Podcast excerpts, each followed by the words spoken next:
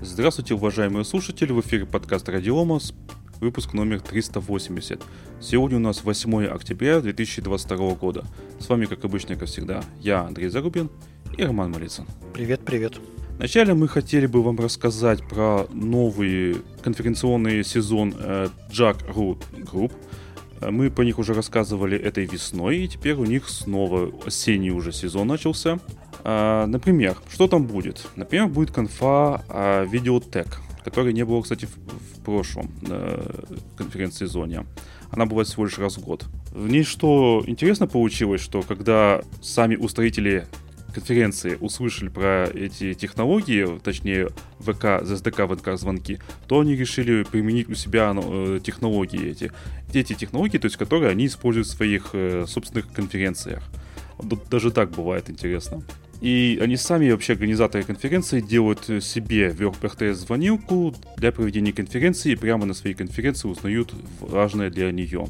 Ну, с учетом того, что сейчас э, с уходом Zoom, с уходом э, международных сервисов, э, как, э, таких как Microsoft Teams, там, да, э, видеоконференции, которые организовывал в свое время Cisco и так далее, ну, точнее продукты, то создание собственных российских решений да, для видеоконференций э, сейчас, наверное, это просто мега актуальная тема. Да, это критично становится важным. Потому что без видеоконференции в современном мире будет очень тяжело жить. Ну да, учитывая, что сейчас почти большая часть взаимодействия ведется только через э, веб-конференции, но это, как скажем, уже жизненно необходимая технология. Конечно, даже вот этот подкаст мы записываем через российский видеоконференц-связь. Также появилась новая конференция Flow по системному бизнес-анализу. Э, в первую очередь, ну, она, конечно, для аналитиков, но для всех остальных, в том числе, в том числе для разработчиков, которые хотят научиться лучше работать с требованиями, она э, весьма может быть полезна. Казалось бы, да, ну, зачем там нужны бизнес-аналитики, системные аналитики?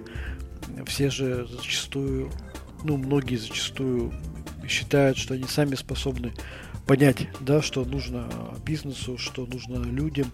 Но вот опыт показывает, что чем, когда ты больше, э, чем больше ты разрабатываешь, чем больше, чем сложнее продукт, который ты разрабатываешь, становится крайне сложно а, зафиксировать конечный набор требований.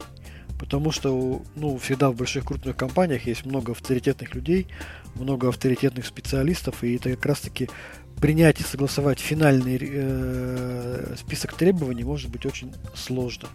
И здесь как раз на помощь приходят системные бизнес-аналитики, э, которые предоставляют, как бы так скажем, да, исследовательский материал, и уже на его основе уже действительно гораздо проще и быстрее можно прийти и зафиксировать конечные э, требования, которые нужны. Поэтому к тем, кто хочет по побольше разобраться с, э, с бизнес-требованиями, с э, системной аналитикой, то добро пожаловать на новую конференцию Flow. Также еще будет конференция Peter Pie. Ну, как следует из названия, это про питончик. А вообще она и раньше существовала до того, как она перешла в Jack Group, но теперь она будет их под их э, теплым крылышком. То, что были предыдущие конференции по Peter Pie, можно посмотреть на YouTube старые доклады. Ну, а на уровне организации стоит э, ожидать перфекционизма, а именно видеозаписи будут в 4К, а не Full HD, как пока что еще принято, но теперь будет именно 4К. Также еще будет э, конференция Smart Data, которой весной, кстати, не было. И когда она начиналась, она была про любую работу с данными, а теперь она про Data Engineering. Конференции DevOps не было, а причем она называется DevOps. Лично, это, конечно, лично мне интересная конференция. То есть, э, ну, по моей уже новой профессии, там будут, например, такие доклады, как э, как правильно создавать фичи окружения на GitLab. Про Kubernetes, разумеется, будет. Э, DevOps как движение, как расти инженеру, как вести 400 проектов и так далее, и так далее, и так далее. Ну и будут там э, такие докладчики, как из Авито, Газпромбанка, например, из Skyeng, ну и из Яндекса, конечно же, куда без него. Да, поэтому всех при, приглашаем посмотреть э, сайт Jack.ru Group, посмотреть перечень конференций, календарь конференций и выбрать для себя наиболее а, интересные, наиболее подходящие конференции, которые будут приходить с, с октября по, по декабрь. Там будут как э, чисто онлайновые части, то бишь это обычно идет сначала онлайновая часть, потом офлайн плюс онлайн. То бишь вторая часть это будет именно онлайн плюс офлайн. Например, то, что меня заинтересовало DevOps, это будет 19-20 это онлайн, а 27 будет офлайн в, э, в Санкт-Петербурге. И вообще список такой. Smart Data, Peter Pie, DevOps, Videotech, .next, Heisenbug, Joker, Mobius, Holy.js и Flow. Ссылка на календарь конференции будет в описании к этому выпуску. И для частных лиц э, есть промокодик. Э, он будет Radioma 2022 JRGPC. Он будет, естественно, тоже в описании. И он дает 20% скидку на Double Online и 25% скидку на онлайн плюс офлайн билеты. Добро пожаловать! С промокодом от нашего подкаста это будет дешевле и выгоднее. Существенно дешевле, я бы сказал. Ну что, переходим к новостям. Да. У нас Microsoft, Netflix и еще часть неназванных э, иностранных компаний поубирали свои CDN сервис, серверы. Ну, то бишь э, для ускорения доставки контента на наши компьютеры и всякие приставки. То есть, в принципе, э, что изменилось? ютубчик может тормозить, да. Я, кстати, уже подметил это, что бывает как-то... У меня было, что YouTube сам по себе долго что-то загружался. Не знаю, может сбой какой-то был. Но тем не менее. Ну, пока, вот сейчас, вот сегодня я смотрел YouTube, вроде нормально было, кажется. Ну, как кажется мне. На самом деле, для чего все это нужно? Это нужно, во-первых, для чтобы у нас не тормозил ютубчик и основной видеоконтент, и чтобы компании Google и Netflix экономили свои денежки потому что трафик стоит денег, причем больше. Я где-то вычитал, что несколько лет назад, э, что Google только на трафик тратит 1 миллиард в год. Теперь они будут платить чуть-чуть побольше, потому что свои собственные же сервисы они в России выключили. Молодцы какие. Прямо красавцы. YouTube при этом, естественно, не включают. Ну, что зачем? Я, ты знаешь, я помню, как э, в свое время было принято решение, решение со стороны Роскомнадзора о замедлении доступа к Твиттеру а, также обсуждался вопрос о замедлении доступа к YouTube, да, так скажем, в виде определенной реакции на публикацию какого-то а, контента, который не разрешен Роскомнадзором. Но сейчас мы видим, что все эти организации, а, компании сами добровольно замедляют доступ к своим ресурсам. Потому что, ну, из новости следует, что, да, формально это Microsoft и Netflix, но представитель э, точки обмена трафиком сказал, что кроме Microsoft и Netflix свои SDN-серверы с площадки брали другие иностранные компании без уточнения их названий. Ну, короче говоря, иностранный интернет, иностранные сайты станут работать медленнее. А в сравнении теперь с ними, там, Рутуб уже, видимо, будет просто летать. Ну, наверное. Ну, в принципе, он и так тормозит. Хотя к Рутубу у меня есть претензии кое-какие. Ну, чисто по такие как удобство использования. Ну что дальше? Дальше разве что только этот самый ТикТок э, затормозить и вообще все, Россию можно закрывать, да. Ну, судя по всему, Google тоже медленнее будет работать. Ну, конечно, все будет медленнее. Просто мы, ну, для нас э, критично важно это видео, это основной тяжелый контент, так сказать. То, что страничка будет открываться там не, не одну секунду, а две секунды или там три. В принципе, наверное, не очень-то важно, мало кто заметит.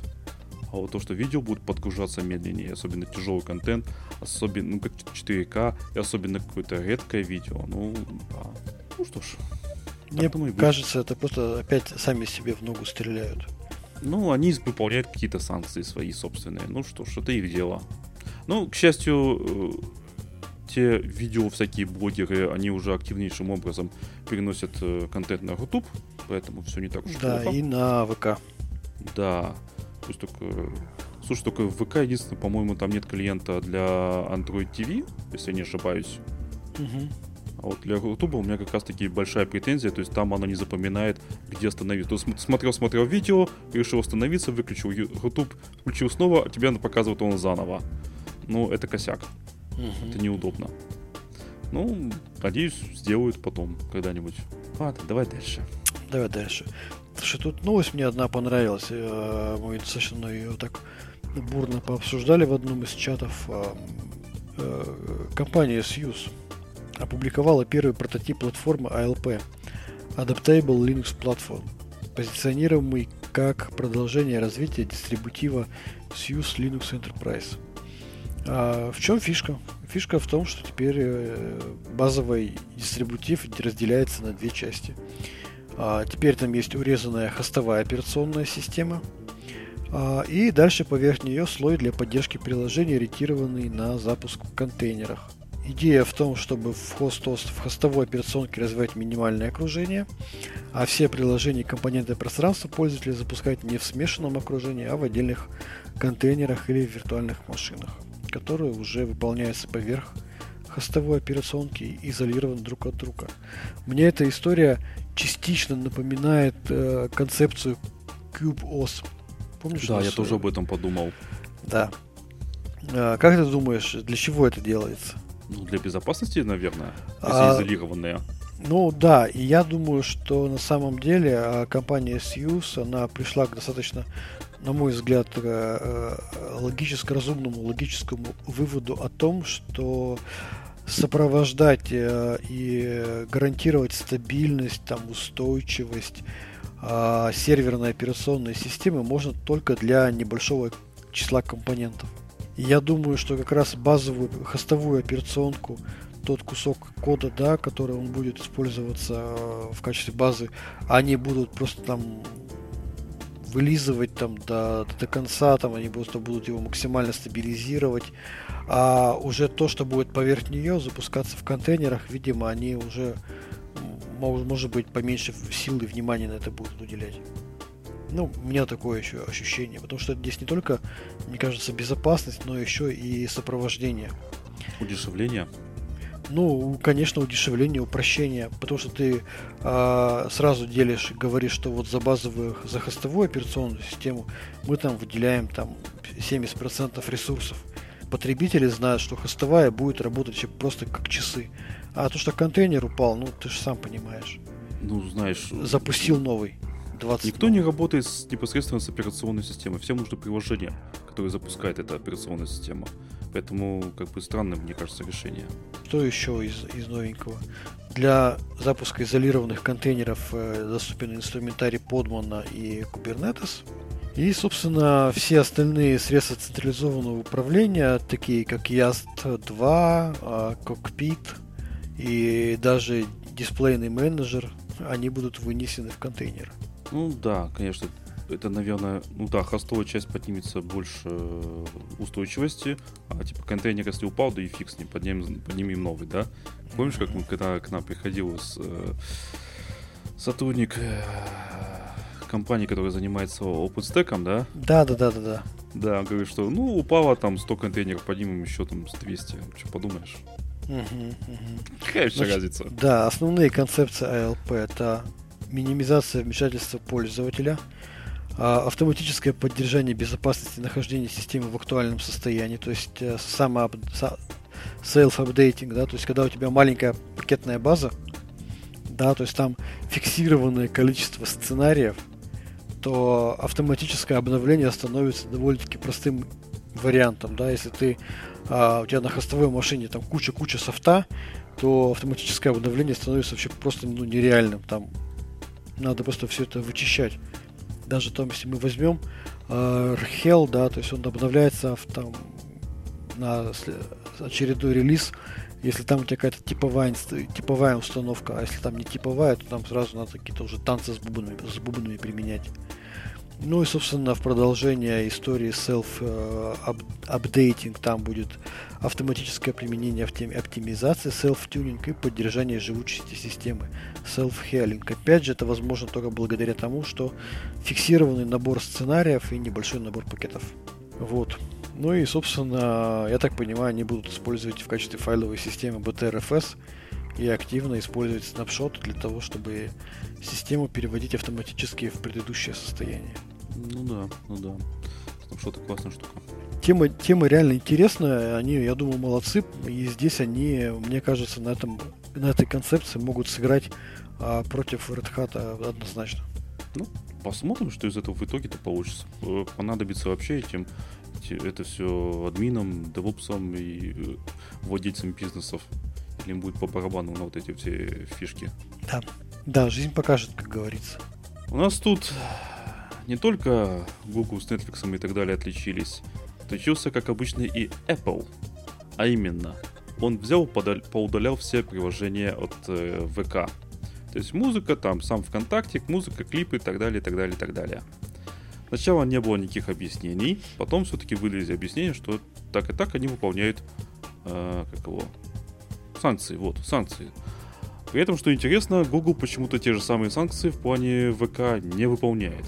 То есть они как-то вот не синхронно идут. Да.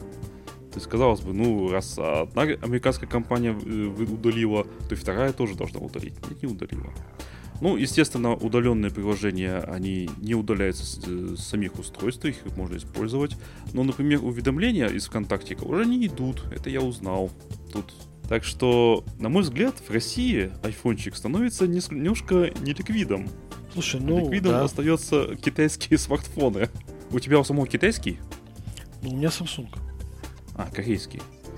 А когда будешь на китайский переходить? Ну, видимо, когда придет пора покупать новый телефон, ну, там уже будем смотреть, может, там ничего лучше китайского и не будет. Нет, времени. на самом деле Samsung можно купить и в России, просто дороже, чем на Авито. Ой, на Авито, господи. На Алиэкспрессе. На Алиэкспрессе можно купить дешево. Samsung тот же самый. Слушай, ну давай так, э, еще напомним слушателям, что 24 сентября Apple удалила еще картографический сервис DoubleGIS из магазина да, App Store. тоже видимо, под санкции. Как-то действительно выборочно. Почему не поудаляли, не поудаляли сразу все российские приложения? Российские игры. Их довольно, кстати, много. Что не так-то? Что так выборочно бомбят? Убивать так и убивать до конца экосистему свою. Ну, видимо, чтобы не смогли предсказать, какой будет следующий ход. Тоже мне стратегии нашлись. Ну, я как не пользовался айфоном, так и продолжу им не пользоваться. Тоже понятно. С каждым днем смысла все меньше. Да. Android, к счастью, позволяет, э, во-первых, сторонние приложения, э, сторонние магазины использовать, во-вторых, э, АПКшки скачивать, причем приложения умеют сами обновляться, допустим, этот самый российский магазин Рустор, он сам себя обновляется совершенно успешно, ну, нормально, все работает, ничего страшного не случилось, то есть я там ничего на своем андроиде не потерял. А был бы у меня iPhone, я бы... Э, я бы, видимо, уже пошел бы, скорее всего, за андроидом. Ну, а куда деваться? Такие дела. То есть, э, все-таки, как бы то ни было, Android все-таки более открытая платформа. Вот, поскольку сколько угодно можно ругать Google, но платформа более открытая. Это факт. И это хорошо. Да, все так. Ну что, давай дальше. Да, Минцифры изменит правила включения программ в реестр отечественного ПО, чтобы разработчики выпускали решения под Linux. Господа, ну наконец-то! Мне кажется, этого ждали уже э, отдельные люди не один год. Слушай, что... ну первые версии реестра появились в 2015 году. Ну, недавно, считай. Да. И туда, конечно, набежало огромное количество разработчиков с программами под Windows их э, ввели в реестр отечественного программного обеспечения и тем самым, а, ну, по сути, обязали покупать всех только из реестра. И, и все. И человек приходит и пытается приобрести программу из реестра, она только под Windows, и он совершенно обоснованно говорит, я покупаю программу из реестра, она под Windows, требует Windows, все, пожалуйста, операционка Windows. И все много лет жили счастливо в таком формате. Когда же э, начали реально разработчики российских операционных систем поднимать вопросы, а как бы в чем прикол-то? Ну хорошо, но сделали вы реестр российского ПО. Да, ПО российское, все полностью работает под А запускается Windows. это на чем? Да, под Windows. И в чем как бы прикол-то по импортозамещению? Все как сидели на винде, так и сидят. Все как покупали это ПО, так и сидят.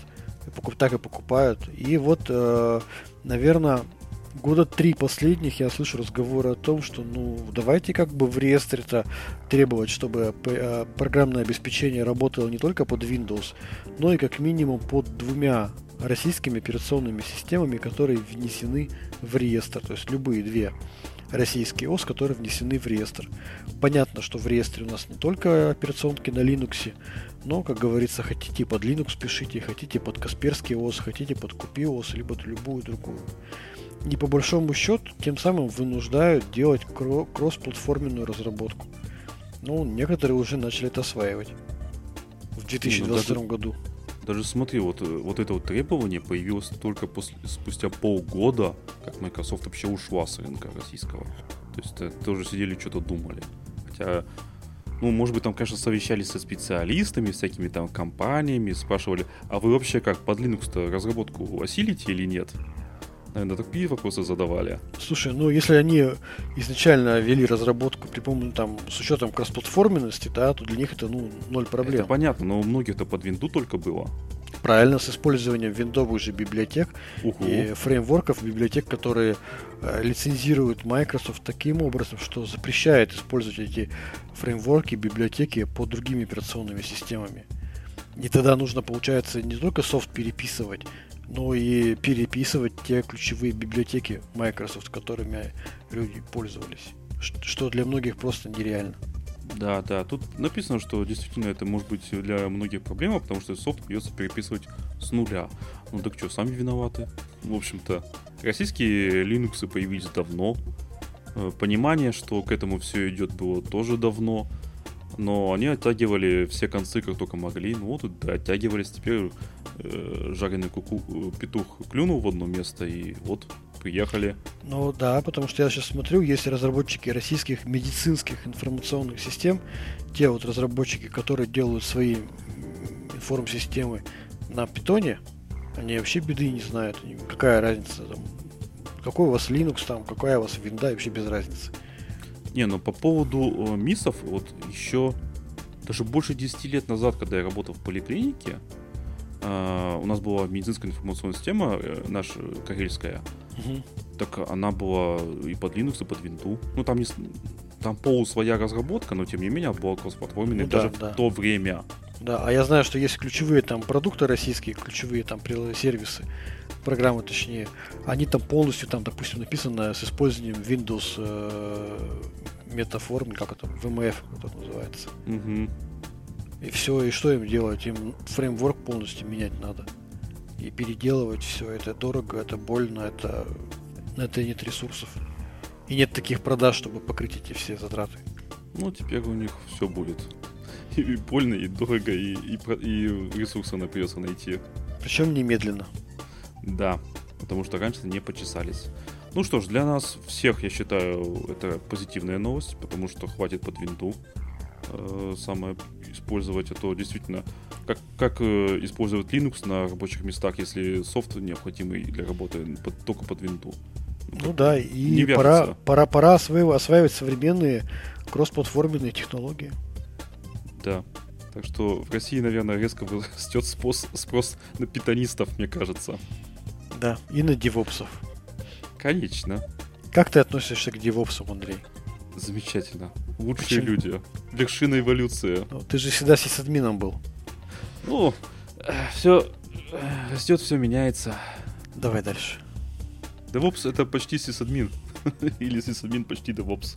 Ну, то есть, я просто для слушателей скажу, Андрей у нас был сисадмином, а теперь он плавно стал девопсом.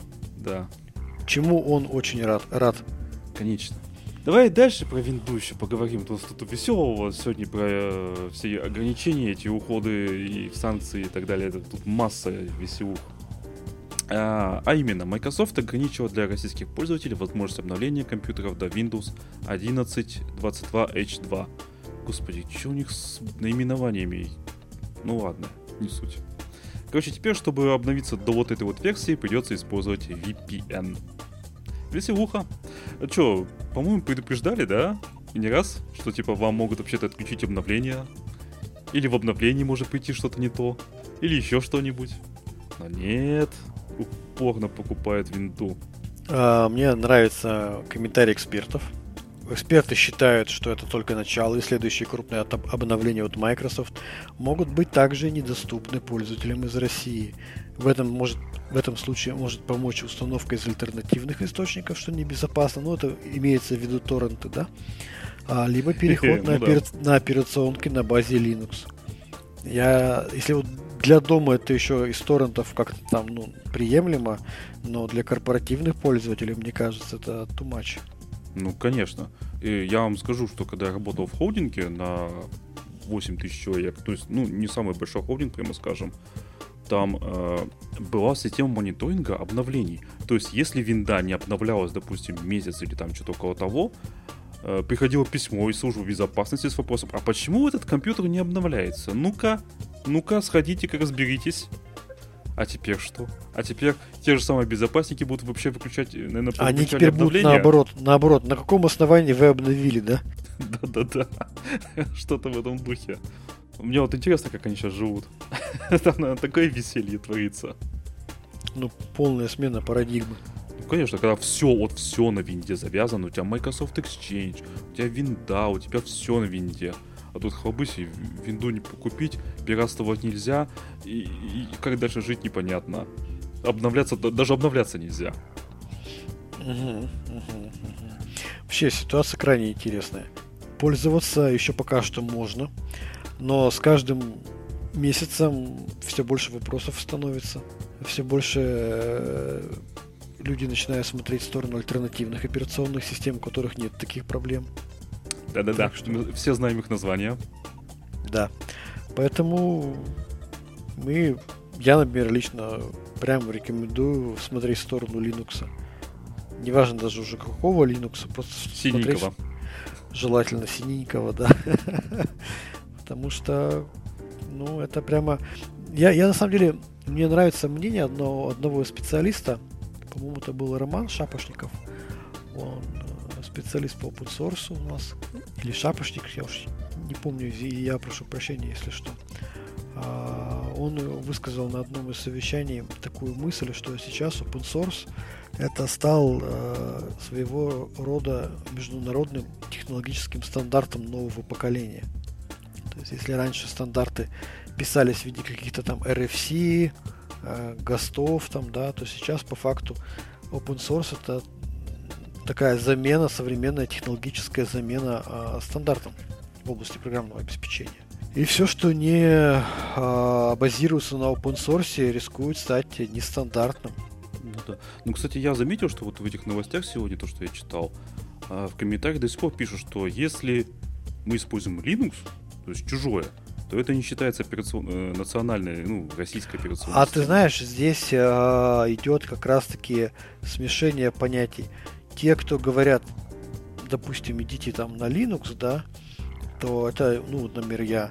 А я-то имею в виду это обеспечение некого технологического суверенитета, да, когда мы снимаем, как это называется, напомни мне, вендор-лог, да, завязаны mm-hmm. на закрытые проприетарные технологии, которые мы не можем поменять. А те, кто говорят, что ну, она же не российская, все равно Linux, они почему-то существуют и живут в какой-то странной парадигме, которая была на заре 2015 года, 2014 года, когда все говорили о, о термине импортозамещения. Так еще раз повторюсь, я уже несколько раз в подкастах это говорил. Нет никакой задачи по импортозамещению, есть задача по обеспечению технологического суверенитета, чтобы мы могли самостоятельно определять ключевые характеристики применяемого программного обеспечения а, нет задачи, чтобы вообще весь софт был прямо разработан прямо непосредственно в России а, славянскими а, программистами. Есть задача, чтобы этот софт был доступен, чтобы он на него могли мы оказывать влияние, и в этом плане open source он идеально подходит. И даже если его пишет какой-нибудь там норвежец, то код, доступ к этому коду открыт, свободен, код можно посмотреть, его можно форкнуть и так далее. Там поменять там, даже пусть там поменяем две буквы, но все равно мы имеем возможность это сделать.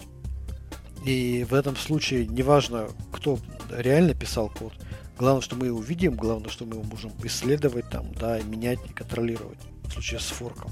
Поэтому все, я, мне всегда улыбают эти доводы.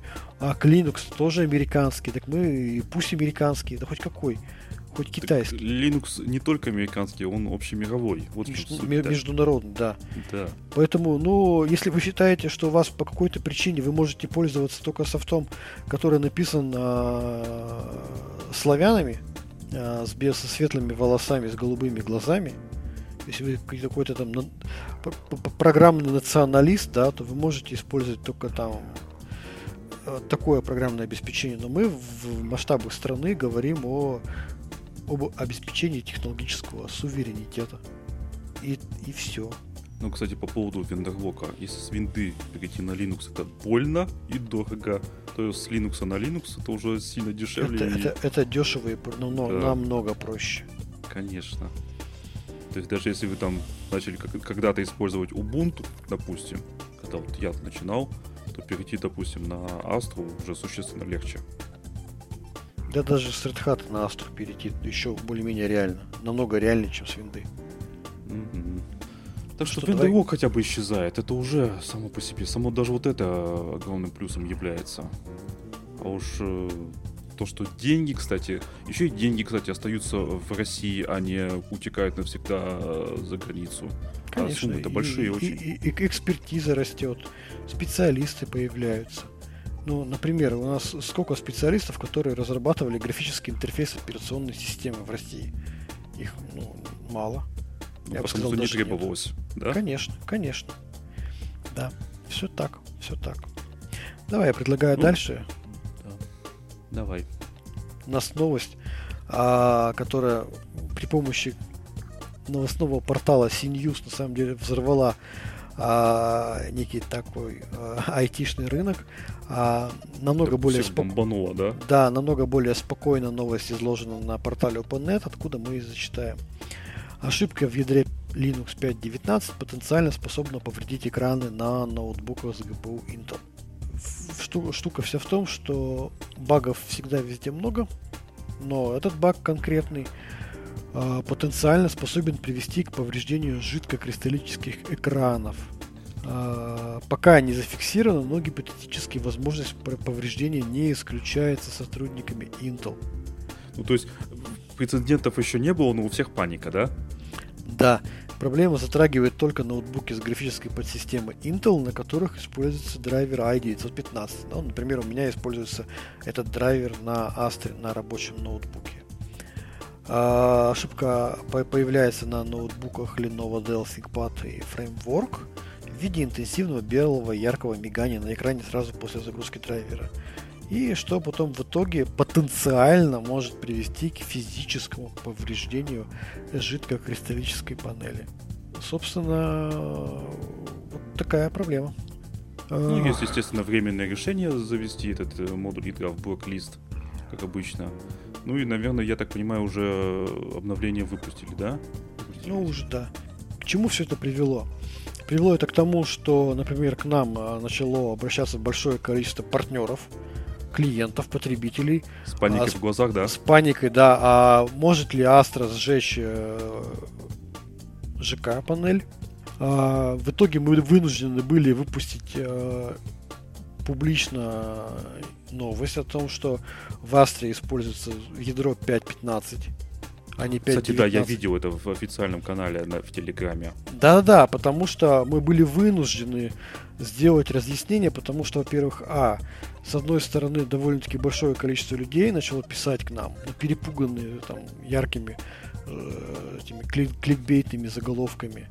А потом в Телеграме, в Телеграм-чате в нашем уже появились люди, у которых там экран замигал, и э, начали сразу обвинять Асту. Причем там самое это что смешное, э, у человека экран мигал сразу при включении компьютера, даже на этапе загрузки биоса. Но виновата Астра. Да, но виновата Астра. Причем э, были предполож... сразу у человека возникло предположение, что именно эта проблема у него появилась, даже несмотря на то, что у него ядро 5.4 там, да, и драйвер совершенно другой. Это, знаешь, мне напоминает историю про а, людей мнительных, у которых возникает какой-то симптом, они сразу гуглят его, и сразу себе ставят диагноз, что они заболели какой-нибудь там новой новомодной болезнью. Ну, тут еще не только это, тут еще любовь человечества искать э, к поиску виноватых. Ну, то есть, типа, что изменилось в моей жизни? Я перешел на Астру, там, да, и, и какое-то мерцание, даже при включении компьютера, ну, точно Астра, Астра, прям, я прям это, я был очень опечален а, такими техническими познаниями, что, в общем-то, если человек не понимает, что операционная система, она вообще загружается несколько на другом этапе. И драйвер 915 он тоже загружается уже после загрузки ядра. Вот, поэтому, товарищи, у кого ядро не 5, 19, 12, либо откатывайтесь назад, либо корректирующий выпуск ставьте 5, 19, 13, который опубликован 4 октября. Другие версии э, ядер не подвержен этой проблеме, потому что вот эта ошибка связана с изменением логики разбора видео BIOS которое было добавлено в выпуске ядра только именно 5.19.12. То есть все любые другие версии ядер этой проблеме не подвержены, это уже абсолютно точно. У кого другая, другая версия ядра, могут не бояться и не паниковать. Если у вас при включении компьютера мигает экран, то, соответственно, ищите проблему в другом. Кабели, видеокарта, там проблемы физические, какие-то и другие. Не, ну справедливости ради стоит сказать, что когда я увидел эту новость, я тоже пошел проверить, какое у меня ядро. 5.15. Ну, я для успокоения, скажем так. Так что и на ну, этом да. я успокоился. Ну, здесь прям четко, четко была выявлена проблема. Проблема только в 5.19.12. И все. Раньше или позже этой проблемы не существовало. Поэтому не пугайтесь, э, проверяйте версию ядра.